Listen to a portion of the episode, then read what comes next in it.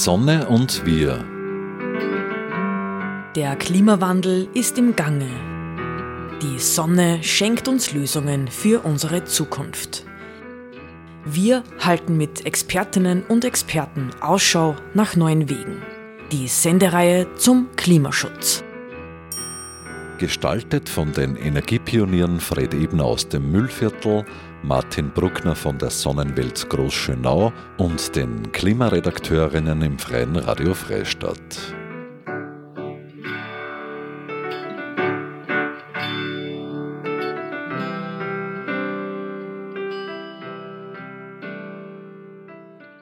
In der heutigen Ausgabe der Sendereihe Die Sonne und wir sprechen wir über ein Pionierprojekt aus dem Bezirk Freistadt, den Windpark Spörbichel in Windhag.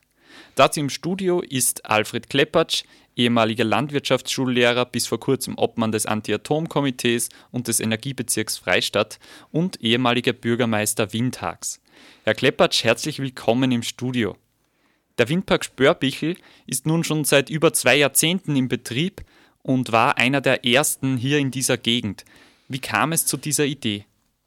Hallo, grüß euch. Freut mich, dass ich eingeladen worden bin, über den Windpark Spörbichel zu berichten. Windpark ist vielleicht für heutige Begriffe ein bisschen übertrieben. Wir haben zwei Windralen, die aus heutiger Sicht, wenn man die heutige Technik hernimmt, vielleicht so Spielzeuge sind. Aber heute geht es darum, äh, bewusst zu machen, wie kommt man von einer Idee, von einer Vision in die Realisierung. Und es ist ja derzeit wieder viel in aller Munde, Windräder, Windparks aufzustellen und sehr häufig gibt es dann Bürgerwiderstand.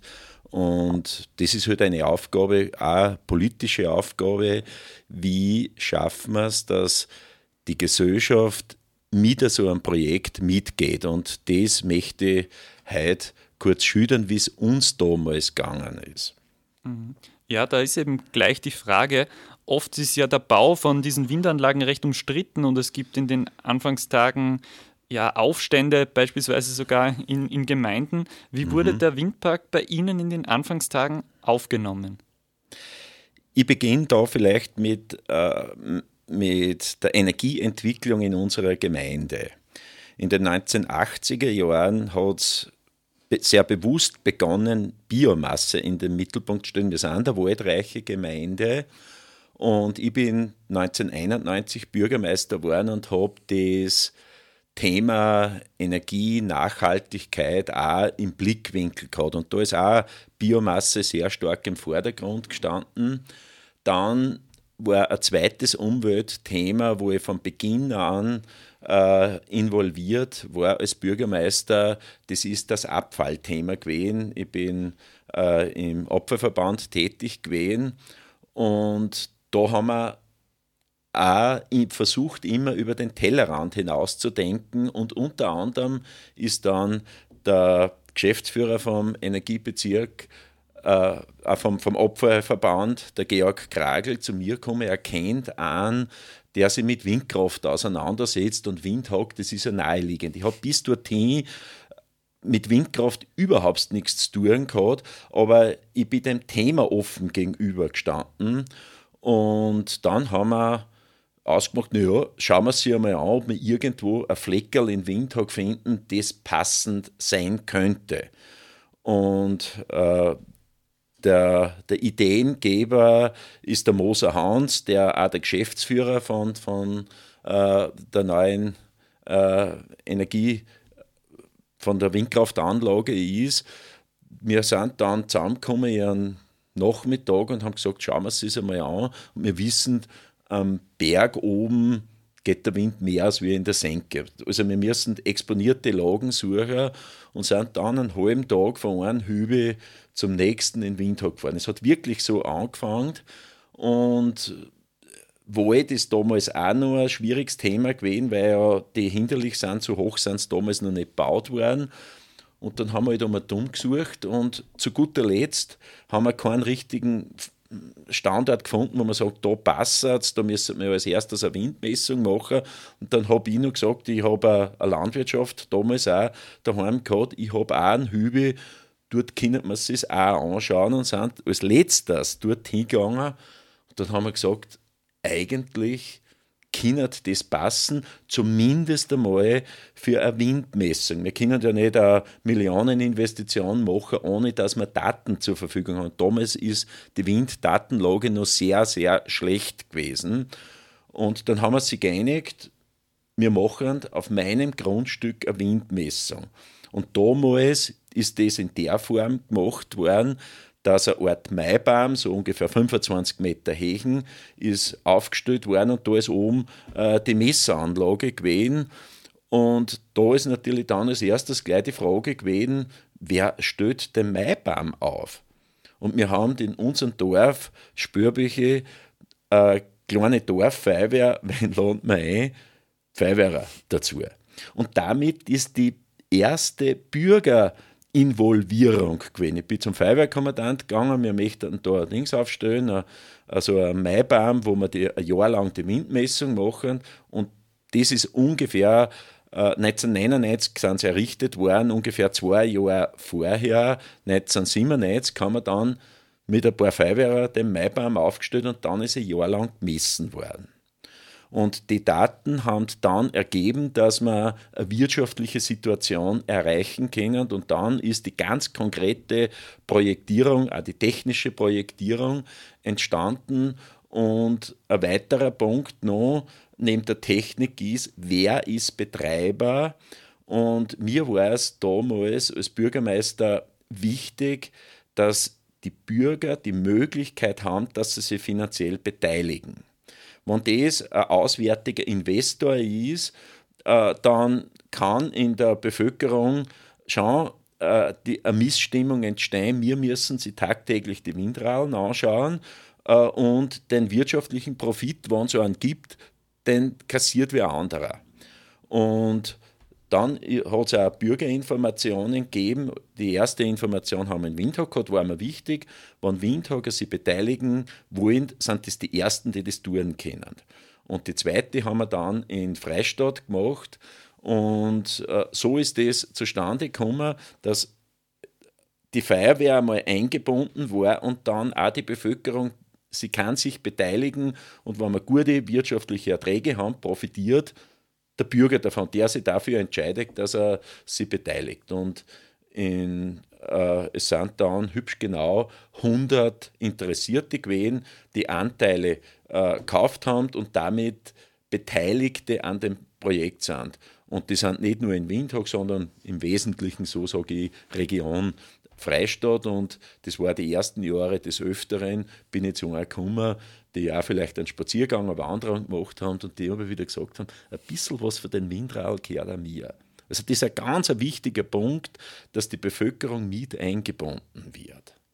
Das heißt, dadurch ist es dann quasi finanziert worden, tatsächlich genau. durch die Investitionen genau. von, von lokalen Bürgern. Genau. Es hat also, die Finanzierung ist gewesen, es hat einen an, an eine öffentliche Förderung gegeben, es hat eine Stromvorauszahlung gegeben und ungefähr ein Drittel ist mit Bürgerbeteiligung aufgebracht worden. Und damals hat es ja eigentlich in der Region solche Projekte jetzt nicht wirklich gegeben, die man sich quasi als Vorzeigeprojekte genau. anschauen hätte können, oder? Wo lernt man dann das? Ja, das war dann ein zweiter Schritt, da ist wieder die Feuerwehr äh, im Mittelpunkt äh, gestanden. Ich habe zu dem Zeitpunkt, wie wir die Windmessungen gemacht haben, persönlich noch kein Windrad aus der Nähe gesehen, außer ein paar Fotos hat man gesehen. Und äh, wie sie dann mit der Windmessung ausgestellt habe, das könnte realisiert und umgesetzt werden, ist der nächste Punkt gekommen, wo wieder die Feuerwehr, die Dorfbewohner praktisch äh, im Zentrum gestanden sind. Ich bin zum Feuerwehrkommandant gegangen und gesagt, wir machen alle zwei, drei Jahre einen Feuerwehrausflug. Es kommt auf die Bevölkerung eine Entscheidung zu, wollen wir Windrall haben oder nicht und haben dann einen Feuerwehrausflug gemacht nach Munderfink. Dort sind äh, schon Windrall gestanden und alle Dorfbewohner, die Interesse gehabt haben, sind mitgefahren. Wir sind damals mit, weiß ich nicht, 50 Leuten oder sowas äh, gewesen und sind nach Munderfink gefahren und haben sich die angeschaut.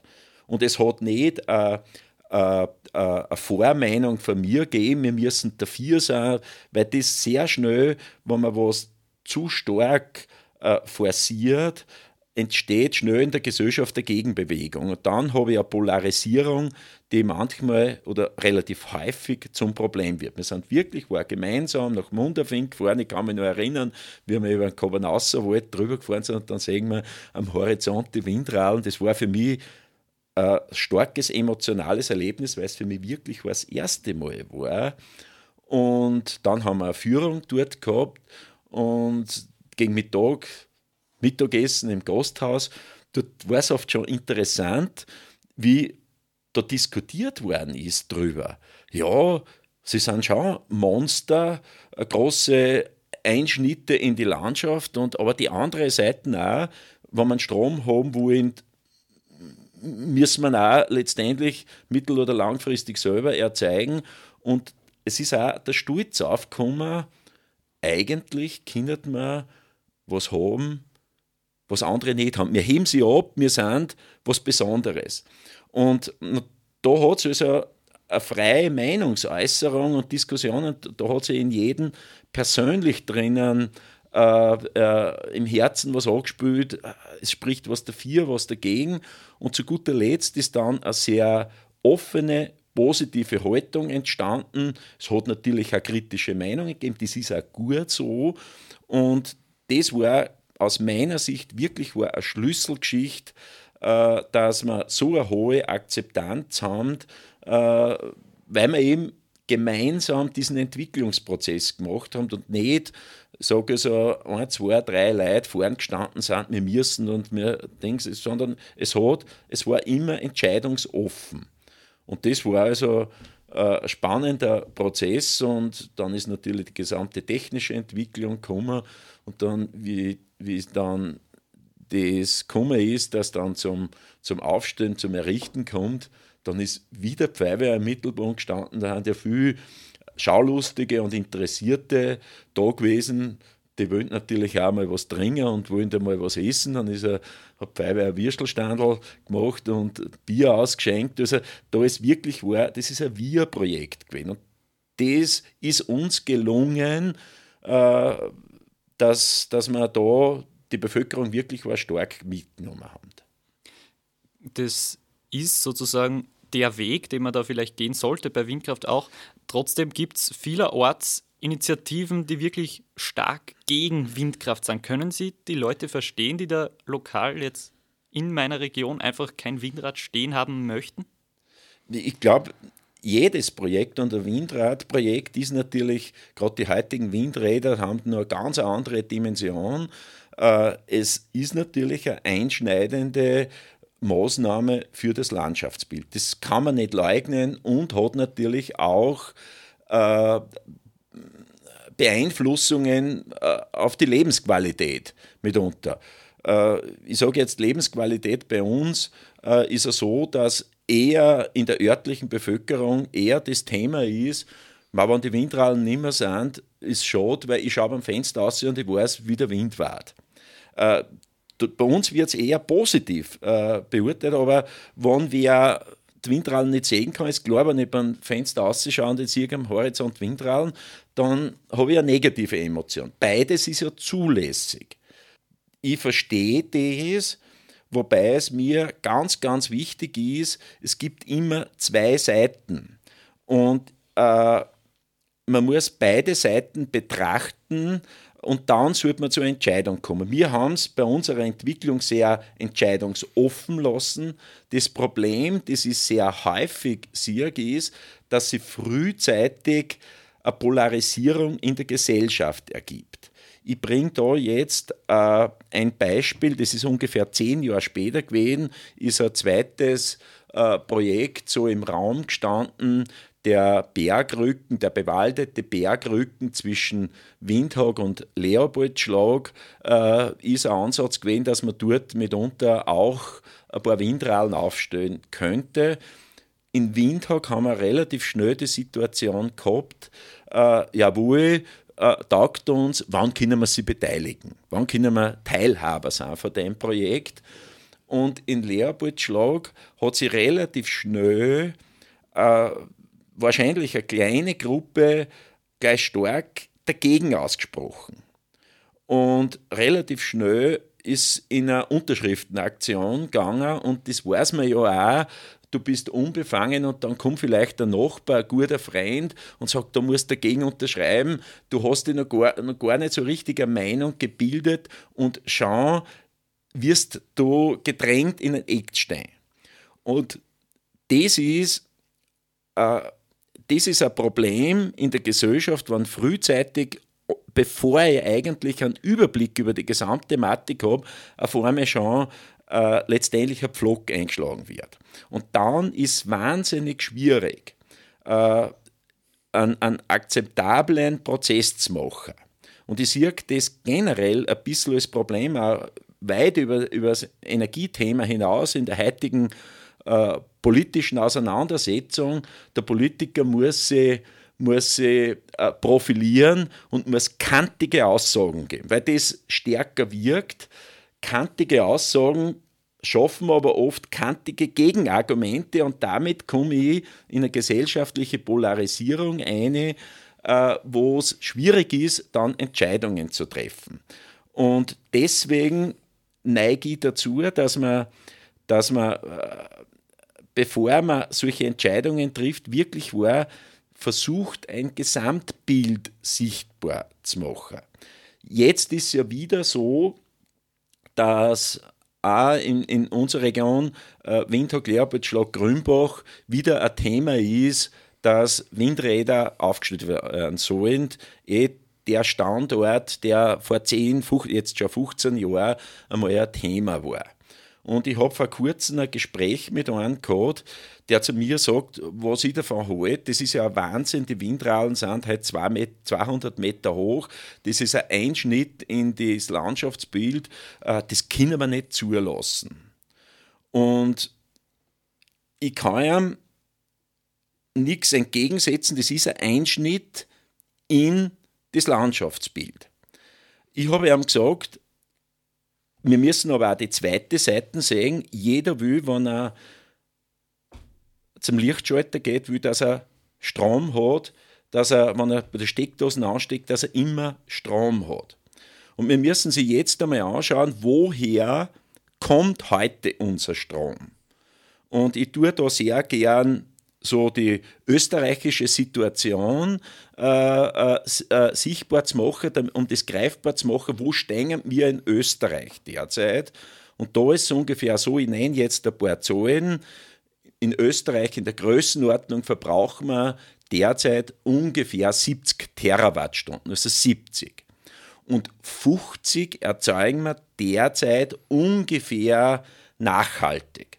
Das heißt, uns gängen 20 Terawattstunden oder sagen wir 20, 25, 30 Prozent geht uns ab, dass wir nachhaltig ausgeglichen bilanzieren. Und die Zielsetzung ist bis 2030 100 Prozent Ökostrom zu haben. Äh, wenn wir jetzt 100% Ökostrom haben und wir machen keine technischen Entwicklungen, dann müssen wir weniger Strom verbrauchen. Wenn einer sagt, ich, ich möchte die Landschaft schützen, ich verstehe es auch, dass ich weniger Strom verbrauchen muss, dass hier da äh, finster ist, wenn ich äh, denke, dann, dann habe ich ein Gesamtbild, dann weiß ich, mir ist mitunter weniger Stromverbrauch, äh, äh, nehme ich in Kauf, damit ich die Landschaft schütze. Dann, dann bin ich auf beiden Seiten ehrlich. Äh, die andere Seite ist aber, wir wissen, dass sie derzeit in der Energieversorgung sehr viel in Richtung Strom entwickelt. Das kennen wir bei der Mobilität, dass E-Mobilität zunimmt, weil das wesentlich effizienter ist. In den letzten Tagen ist im Mittelpunkt gestanden, dass die Föst auf Koks verzichten will, weil das natürlich sehr CO2-intensiv ist und klimaschädlich ist. Sie will jetzt umstellen auf einen, auf einen äh, Strom, äh, auf Strom, äh, mit Strom erzeugten Stahl. Und ich kenne da die Größenordnung auch, wenn die Föst jetzt umstellt, äh, die Stahlerzeugung von Koks auf auf Strom, dann braucht die Föst alleine ungefähr, wenn es so viel Steuer zeigt wie jetzt, ungefähr 30 Terawattstunden. Jetzt wissen wir, 70 verbraucht Österreich, 50 derzeit nachhaltig und dann kommen von der Föst 30 dazu. Müssen wir auch ehrlich sagen, woher nehmen wir den Strom?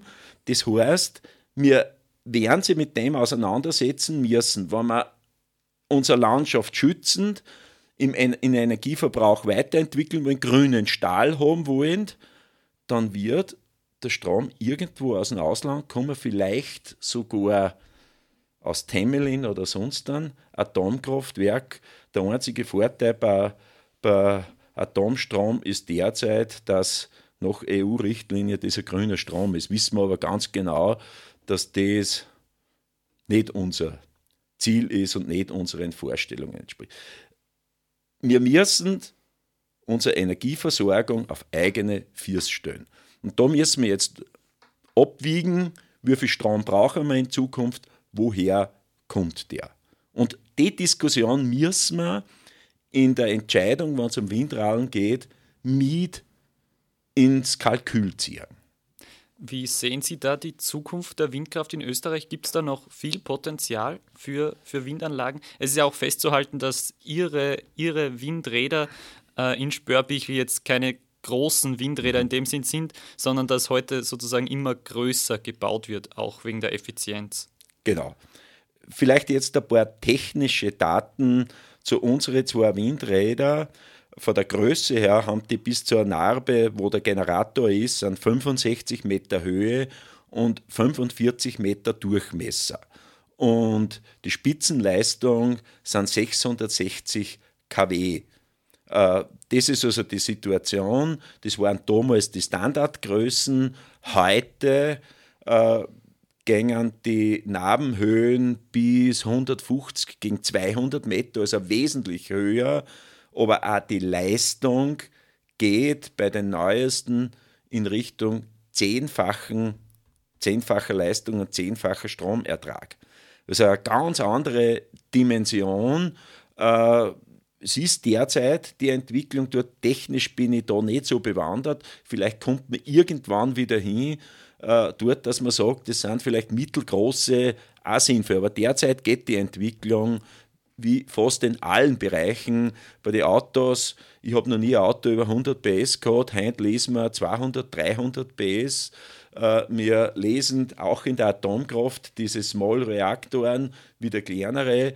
Äh, wo der Weg hingeht, weiß ich nicht. Ich weiß nur, dass man, wenn wir ein gutes Leben auf heutigem Niveau führen wollen, werden wir wesentlich mehr Strom verbrauchen und da müssen wir sich überlegen, wo wir es hernehmen. Und da ist jetzt so meine Überlegung, welche Möglichkeiten haben wir in Österreich? Ich bleibe in Österreich und denn äh, die größte Strom, nachhaltige Stromquelle ist die Wasserkraft derzeit. Äh, da gibt es Ausbaupotenziale, wenn man die Literatur und die Pläne so ein wenig hernimmt. Aber wir wissen, die Donau ist im Wesentlichen ausgebaut. Wir wissen mit dem Klimawandel, dass sich die Niederschläge sehr stark verändern äh, und damit Wasserkraft vielleicht sogar schwieriger wird. Also da sind die Ausbaupotenziale aus meiner Sicht sehr, sehr, sehr, sehr gering. Äh, ein zweiter Punkt ist die Biomasse. Äh, es geht jetzt auch die größeren Heizwerke, das in, in, in Holzverstromung gängen aber da kenne ich mich relativ gut aus. Das haben wir bei der letzten Sendung, diese Hektarausstellung.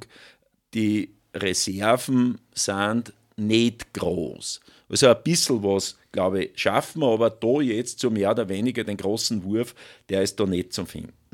Dann bleiben im Wesentlichen noch zwei Techniken über, wo wir Atomkraft weggelassen und die wird in Österreich meiner Meinung nach äh, nicht mehr diskutiert werden zumindest wird es ich nicht mehr erleben und Gott sei Dank äh, nicht. Das ist also die Photovoltaik und die Windkraft.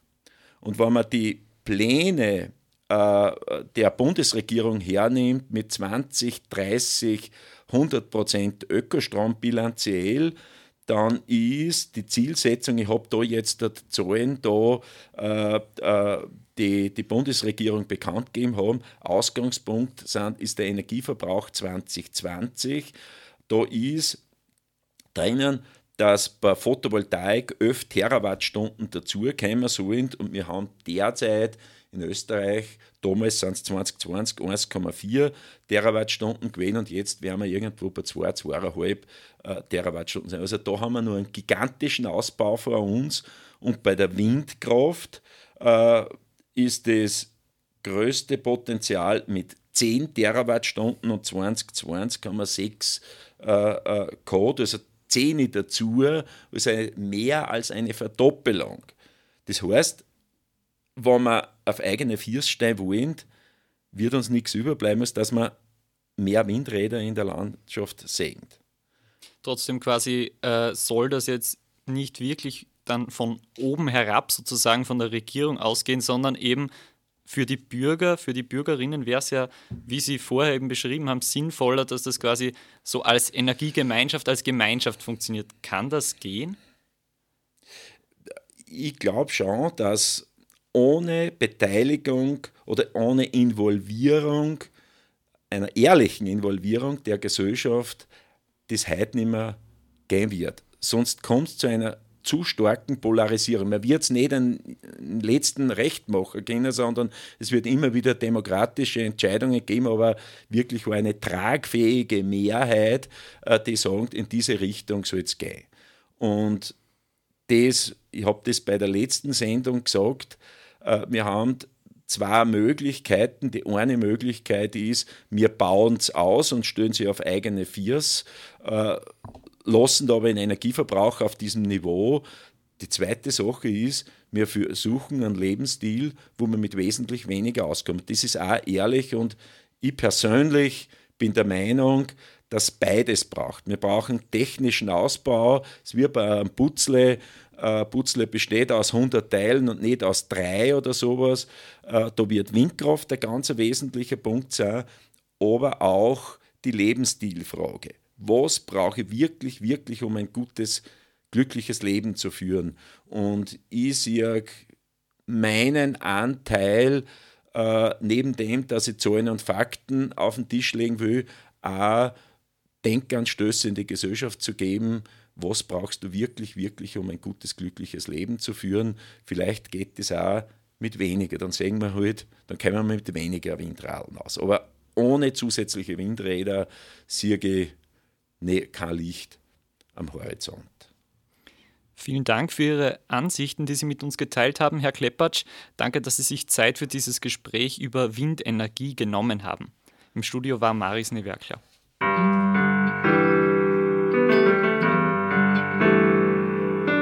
Die Sonne und wir. Die wöchentliche Sendung zum Klimaschutz wurde in Kooperation mit der Sonnenwelt entwickelt.